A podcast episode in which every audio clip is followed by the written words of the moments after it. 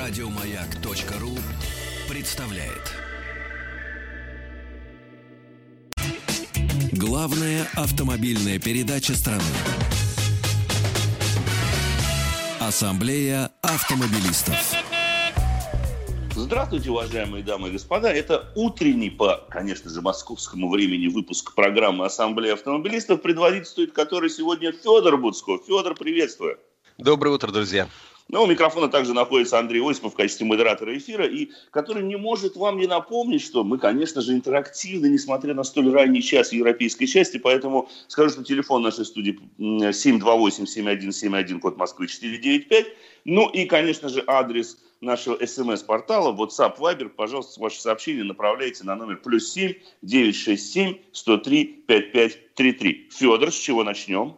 А, я предлагаю начать с обсуждения, нужен ли кроссоверу полный привод или не обязательно доплачивать за эту опцию, и можно ограничиться передним. Вот признаюсь, что я, как и, наверное, многие в России, считал, что а, кроссоверы с передним приводом – это такое немножко недоразумение. Но, тем не, не до кроссовер. Таких... Не до кроссовер, да. Кроссовер – такой не совсем внедорожник, а полнопривод... переднеприводный кроссовер – это не совсем кроссовер. А, тем не менее, когда-то таких машин было немного, сейчас их становится все больше, эта мода к нам идет с запада, иногда с востока, если мы говорим о японских, корейских машинах.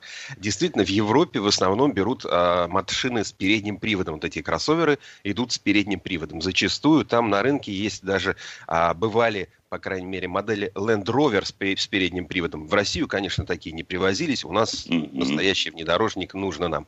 Если обратиться к статистике, то в нашей стране а, более 70% подобных автомобилей оснащается полным приводом. Но и доля переднеприводных, соответственно, растет. Это уже почти 30%. Ну, давайте не станем а, утомлять а, статистикой, а больше поговорим о том, в общем, как это, каково это на самом деле. Я а, недавно катался на автомобиле Renault Captur, а, и у меня была возможность познакомиться именно с переднеприводной версией этого автомобиля. А с полноприводной я, конечно же, был знаком и раньше. Давайте mm-hmm. в двух словах про Каптюр. Каптюр э, машина, которая недавно прошла модернизацию. Весной вот вышел новый Каптюр. Причем многие из вас этого могли и не заметить, потому что это тот случай, когда вот э, косметические изменения, внешние изменения, они не столь важны и не столь заметны, как на самом деле то, что внутри автомобиля. Да? Вот а я думал, ты про пандемию скажешь, поэтому не заметили, собственно Ну хорошо. Про пандемию мы сегодня еще поговорим, да, это тоже интересный момент, как пандемия влияет на то, а, как люди ведут себя на дороге. Но давайте об этом чуть позже. А сначала все-таки про железки и про то, что мы любим больше, потому что мы же больше любим автомобили, чем вот, вот это все вот эти карантины и, и, и прочие санитайзеры, которые теперь из каждого кармана торчат. Там а... любовь такая, знаешь, мы, мы можем любить, не любить, а нас э, в этом смысле любовь в кавычках-то полюбит сама, так сказать, простите за тавтологию.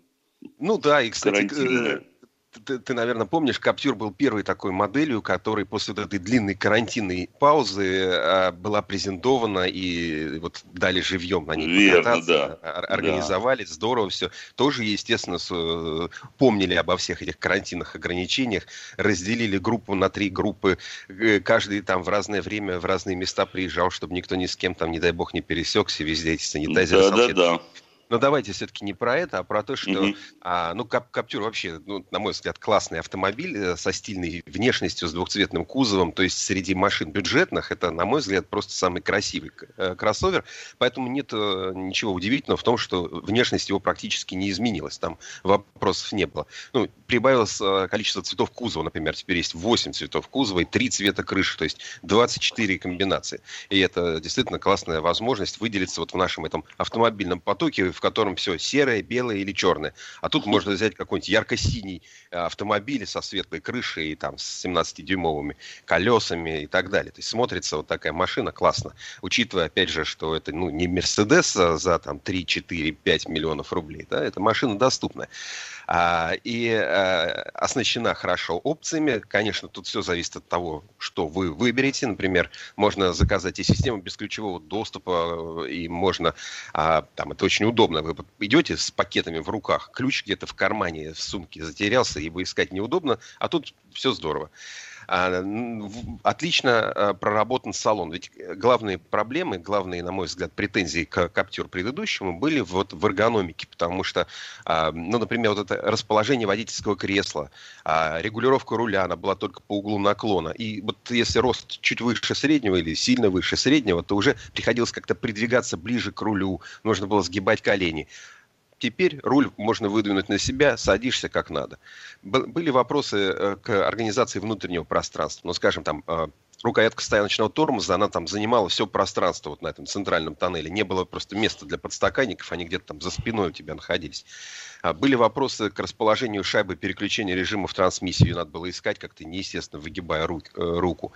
Теперь все это правильно организовано, всем пользоваться удобно, все вот эти кнопки правильно организовали, расположили там, где надо.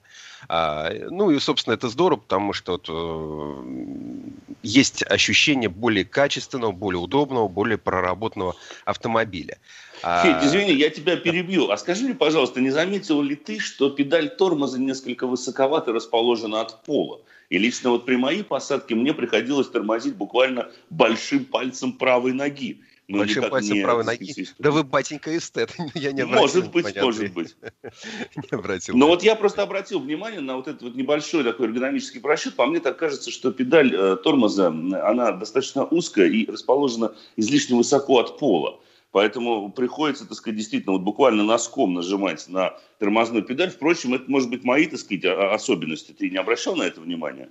Обязательно обращу на это внимание и наверняка еще раз а, возьму Каптюр, потому что это машина, которую я с удовольствием рекомендую и своим знакомым, и друзьям, а, э, возможно, и себе самому порекомендую, поэтому а, с удовольствием продолжу со временем э, знакомство с этим автомобилем. А, вот, ездил раньше на полноприводных машинах, конечно же, ну, потому что всегда производитель старается предложить э, журналистам, вот посмотрите, что мы в принципе можем сделать. Топ-версии, а, да. Топ-версии, да, конечно это здорово. А, ну, понятно, что такая машина уже очень богато оснащена. Понятно, что э, у нее эффектная внешность, подбирают так, чтобы было здорово.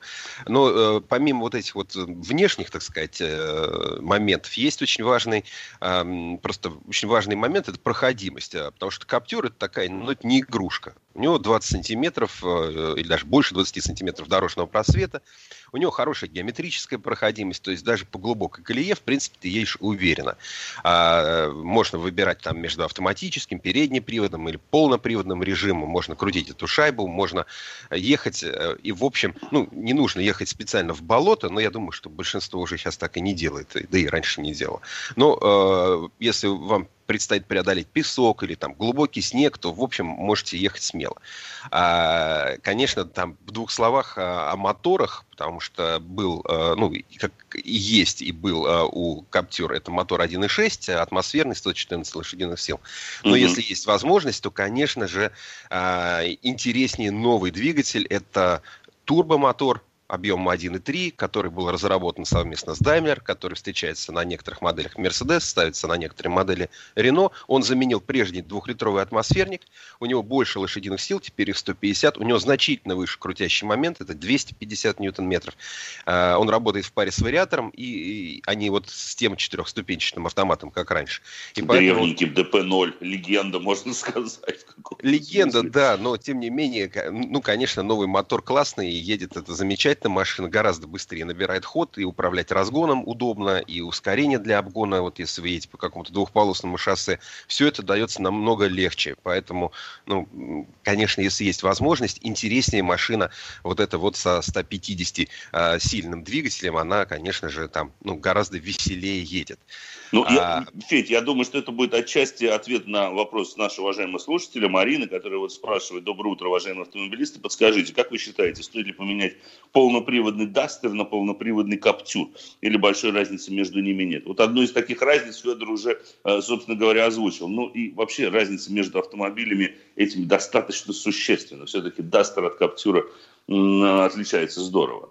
Особенно ну, но, новый Каптюр. Особенно новый, конечно. Тут, конечно, при выборе, вот касается ли это вопроса вот, Марины, ее транспортного средства или кого бы то ни было еще, всегда очень важно четко понимать, что за маршруты вам предстоит преодолевать. И тут давайте как раз перейдем вот к вопросу о полном приводе. Нужен этот полный привод или нет? Угу. Понятно, что а, там есть ряд регионов, мест в России, где полный привод – это такая опция комфорта, где просто, ну вот без а, полного привода, может быть, вы просто не проедете. А, и это касается не только регионов, где такая суровая там зима долгая, где там дорожники забывают чистить там или не имеют возможности а, чистить там дор- дорогу. А, дело в том, что, ну вот, э, ну бывают такие места, где, ну вот, э, регуль... ну можно просто съехать куда-то вниз с горочки, а там теплотрассу прорвало, ну вот опять прорвало, там третий раз за, за год прорвало. И вот вы обратно просто не заедете. Или э, вы понимаете, что вот у вас, э, когда дождь идет, просто смывает э, вот весь ваш поселок, и, и оттуда выбраться можно только с помощью лебедки или там полного привода с зубастой резины. Ну, тогда вы сами знаете, на чем вам можно ездить. Если все-таки это не такая экстремальная ситуация, и ваши маршруты, ну, ну, примерно, например, схожи с моими, то есть я езжу в основном по городу, я езжу на дачу, я езжу э, по ближайшим областям, ну, не, э, ну, не, не штурмую там специально грязные грунтовки, там, не, не пытаясь ну, проехать на машине. в основном, в общем.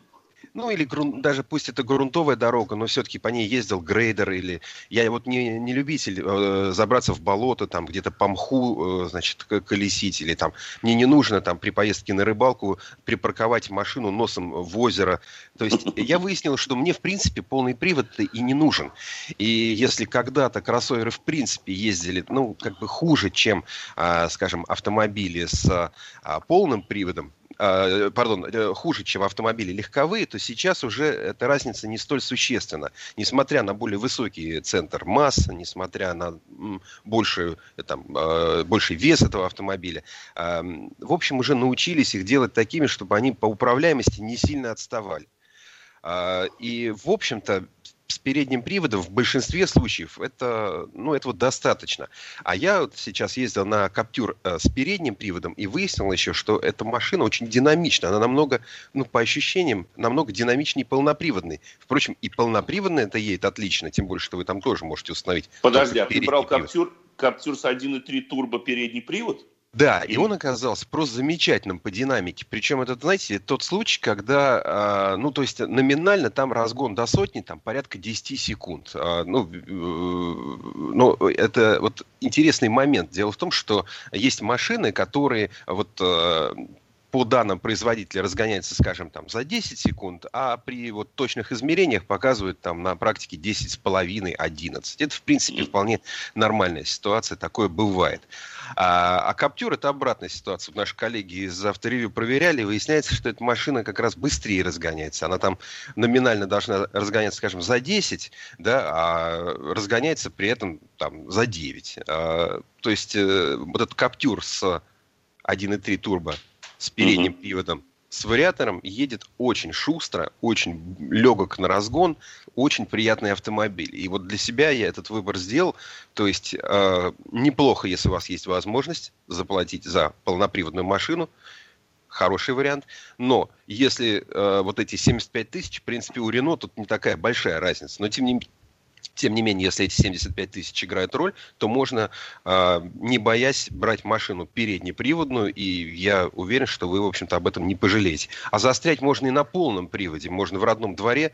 Я застревал дважды э, прошлой зимой просто в своем дворе, потому что, ну вот, ну потому что, да, вот. Дорожники недобросовестные оказались. Ну или я там оказался не столь внимателен, да, и не ожидал, что вот небольшой там снежный бугорочек окажется с обратной стороны ледяной горочкой. И там... Ну, Приятного мало. Давай напомню, Федь, что э, наши уважаемые радиослушатели могут всегда позвонить нам в студию, задать любой вопрос, либо, собственно говоря, написать на наш смс-портал, координаты прямого эфира, WhatsApp, Viber, плюс 7 967 103 5533, ну и телефон нашей студии 728 7171, код Москвы 495. Э, ты знаешь, что это 75 тысяч, да, получается, разница между передней или полноприводными версиями? Да, это, это, это хороший вариант, потому что, э, да, существенно, но если вы обратите внимание на конкурентов, ну, там, на корейцев, например, там эта доплата, она и 100 тысяч, а у некоторых машин бывает и по 200 тысяч. Ну, ну, обычно, там ведь э, ситуация в том, что ты платишь, э, ну, в ряде марок ты платишь не только за э, полный привод, вот чисто... Но и за комплектацию. Да, там оказывается, что если хочешь полный привод, а давай-ка мы тебе еще вот такие, такие, такие опции. Люк в крышу воткнем. Да, люк в крышу воткнем. Люк вещь хорошая, но, может быть, я вот не хотел бы люк, но я бы нужно. хотел просто доплатить за полный привод.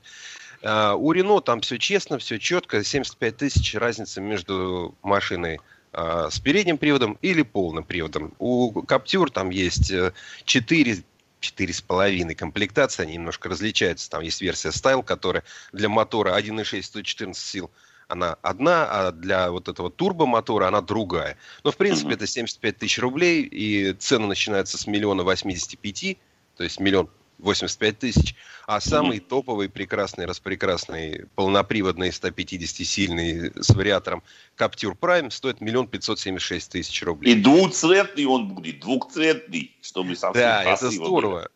Ну, по-моему, надо брать двухцветный кузов. Ну, по-моему, нужно. Причем это лучше, ну, это здорово. Вот э, нужно дать себе тут вот э, смелость какую-то, волю, э, подумать немножко и вот из этих 24 вариантов выбрать тот, который вам действительно по душе. Но это ну, там все-таки сочетание, сочетание отчасти... Вот я не знаю, кстати, по-моему, сочетание там есть рекомендованные. То есть ну, конечно, ну, конечно. Красную крышу, там... по-моему, там нету красной крыши. Красной крыши нету. нету. а было бы интересно, как кепка такая. в клетку еще, знаешь.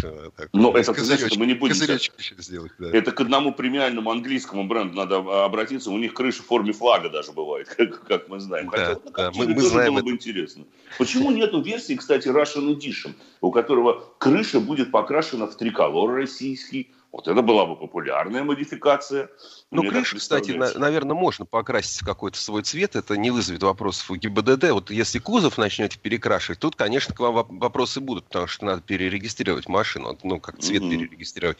А вот если только крышу решите, там, в российский триколор или, я не знаю, там, в какой угодно еще триколор а, покрасить, то вот к этому, в принципе, вопросов не будет. Но у Рено и так есть возможности для индивидуализации автомобиля. Они там предоставляются в случае с Каптюр. Это тоже тоже редкий и очень приятный случай, потому что ну, сейчас эта индивидуализация и очень любят э, баловаться машины дорогие. Ну или те, которые делают вид, что они такие вот сам, уже, уже перешли в самый премиум класс. Рено ну, не делает вид, это реальный маркетинг. автомобиль, который, который да. отлично э, ведет себя на российских дорогах, который э, беспроблемный, который не ломается, который хорошо сохраняет остаточную стоимость, что тоже важный момент. То есть вы без проблем ездите там, свои там, 3-5 лет на машине, а потом ее продаете за достойные деньги.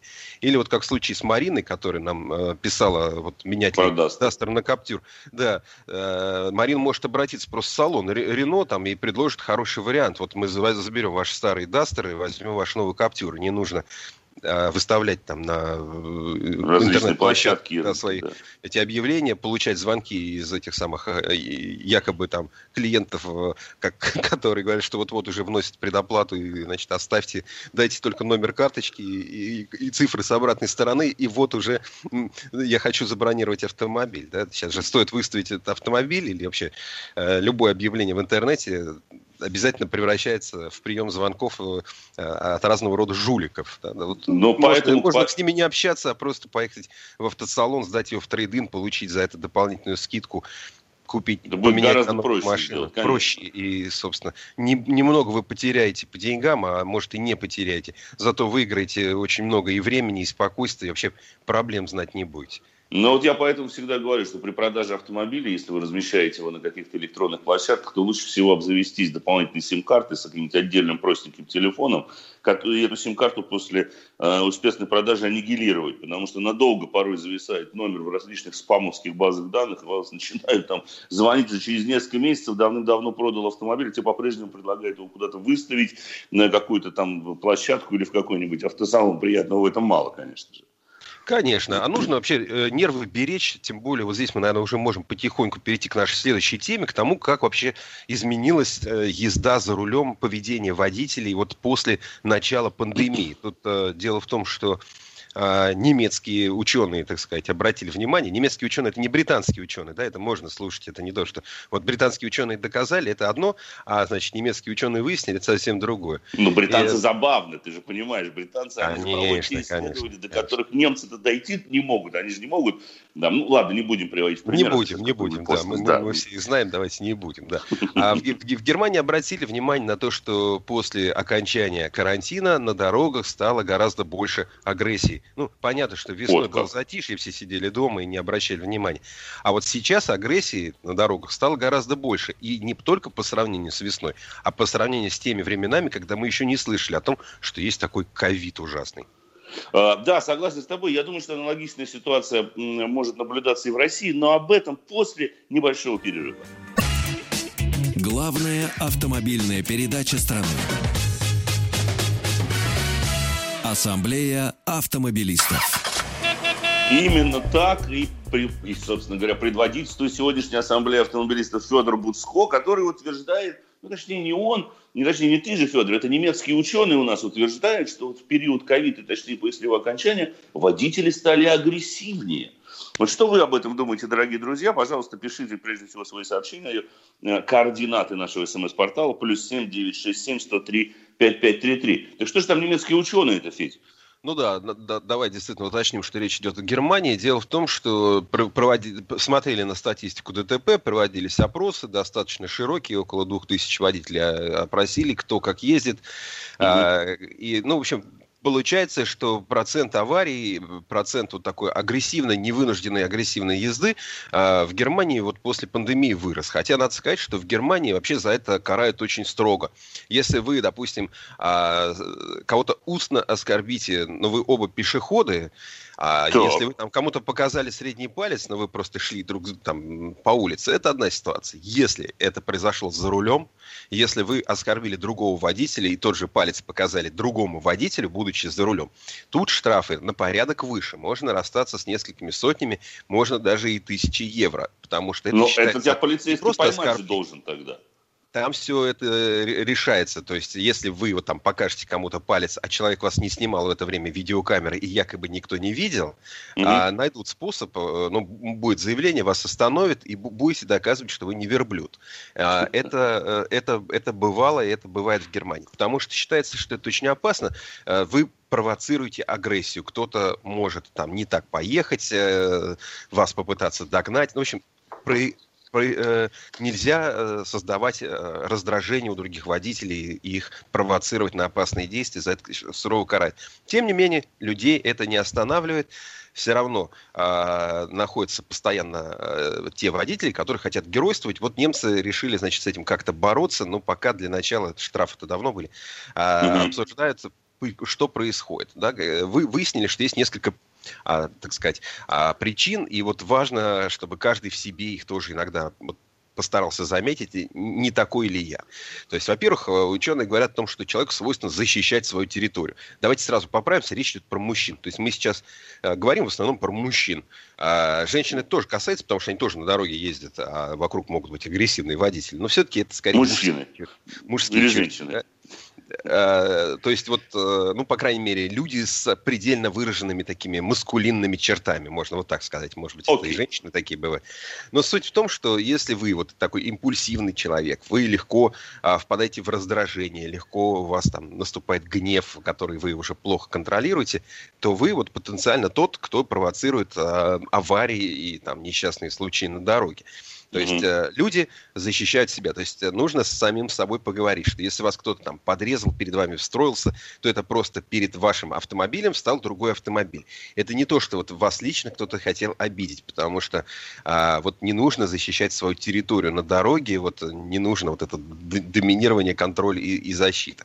А, не нужно э, воспринимать это как границу своего личного пространства, которую кто-то нарушил, и за это он а, негодник должен а, понести наказание. Вот э, все иногда мы подрезаем, все иногда что-то делаем не так, это не обязательно делается из-за желания, да, А есть люди, тоже ученые говорят, это интересный момент, что люди борются со страхом. Им просто самим страшновато ехать. Может быть, это начинающие водители или те, кто, в принципе, себя чувствует за рулем неуверенно, но при этом кто-то будет, вот прижавший нос к рулю, ехать очень аккуратненько, осторожненько, а кто-то, наоборот, э, лучше в омут с головой, ну, как там газ в пол, поехали, я там преодолею себя. Вот mm-hmm. дорога не то место, где нужно э, преодолевать страх и, и вышибать клин клином агрессивная езда – это вот не тот случай, где вы должны, значит, решить свои вопросы там страха.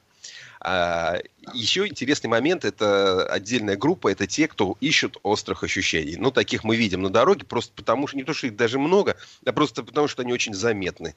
И вот ученые говорят, что, ребята, это не просто такое вот баловство там и шуточки, а что эм, вполне возможно, что у людей уже есть привыкание к вот этим вот э, адреналинам, э, которые поступают в кровь, вот что это химические реакции, человек может стать зависимым, и поэтому вот от, зависимым от собственных ощущений, зависимым от э, вот этого состояния стресса, адреналина. Э, поэтому это вообще, говорит, что это вообще лечить надо. Ну, не, не думаю, что кто-то лечиться, конечно, пойдет, но хотя бы обратите э, внимание. Ну и последняя группа – это вот те, кто хотят выплеснуть негатив какой-то, да, что-то не пошло на работе, что-то там поссорился дома, какие-то где-то неурядицы, и вот я тут сейчас э, там промолчал, а вот на дорогу выйду, тут-то я сейчас хо-хо-хо, вот они, вот я. Самые опасные, пожалуй, ребята, вот на мой взгляд, как раз-таки, которые пытаются, пытаются за рулем реализовать какие-то собственные амбиции, либо выплеснуть негатив, потому что именно они, как правило, отличаются, скажем так, девиантным поведением за рулем. Вот насчет адреналиновых, ты знаешь, Филипп, ты меня прям вот немножко расстроил, я потому что немножко адреналиновый человек в данном случае, хотя не знаю, есть ли у меня зависимость или нет, не определял. Но ты знаешь, э, не соглашусь с тобой в одном, что иногда бывают машины, которые ты вот берешь на тест-драйв, да, или ездишь, и с утра, вот, к примеру, таким вот ранним утром думаешь, выпить ли тебе чашечку крепкого эспрессо, либо сесть за руль этого автомобиля и получить еще большую э, дозу адреналина и взбодриться сильнее, чем от чашечки кофе. Такие ну, ведь этим, тоже, собственно говоря, варианты с бывают. Этим, с этим взбодриться, знаете, вот ран, раньше перед отделами ГИБДД висели фотографии аварий. Разбитых а, машин. Может, разбитых машин. А, сегодня э, все это есть в интернете. Я считаю, что иногда полезно посмотреть подборки аварий на YouTube. Это неприятно, да. но это работает как прививка. Нужно увидеть и запомнить, что может произойти. Ведь было уже столько э, этих глупых, невынужденных трагедий. И очень важно не умножать их число, потому что, ну, сами знаете, у нас проблемы и так хватает у всех, я думаю. Поэтому, ну, ну все-таки да. давайте относиться чуть внимательнее, чуть бережливее и к себе, и к соседям, по потоку и, конечно же, к своим же э, любимым автомобилям. Было жалко сейчас его разбить и как-то чинить. Ну, как-то не, не да, приятного, приятного в этом будет мало. Конечно же. Спасибо большое, мы скажем Федору Буцко, потому что, к сожалению, время нашей программы подходит к концу. Сегодня был последний утренний на этой неделе выпуск Ассамблеи автомобилистов. Завтра подключайтесь и слушайте Сан Саныча Пикуленко, э, как обычно, с 18 до 19.00, как, в общем-то, и вечерний выпуск Ассамблеи автомобилистов в понедельник. С вами был Федор Буцко и я, Андрей Осипов. Счастливо, берегите себя. Еще больше подкастов на радиомаяк.ру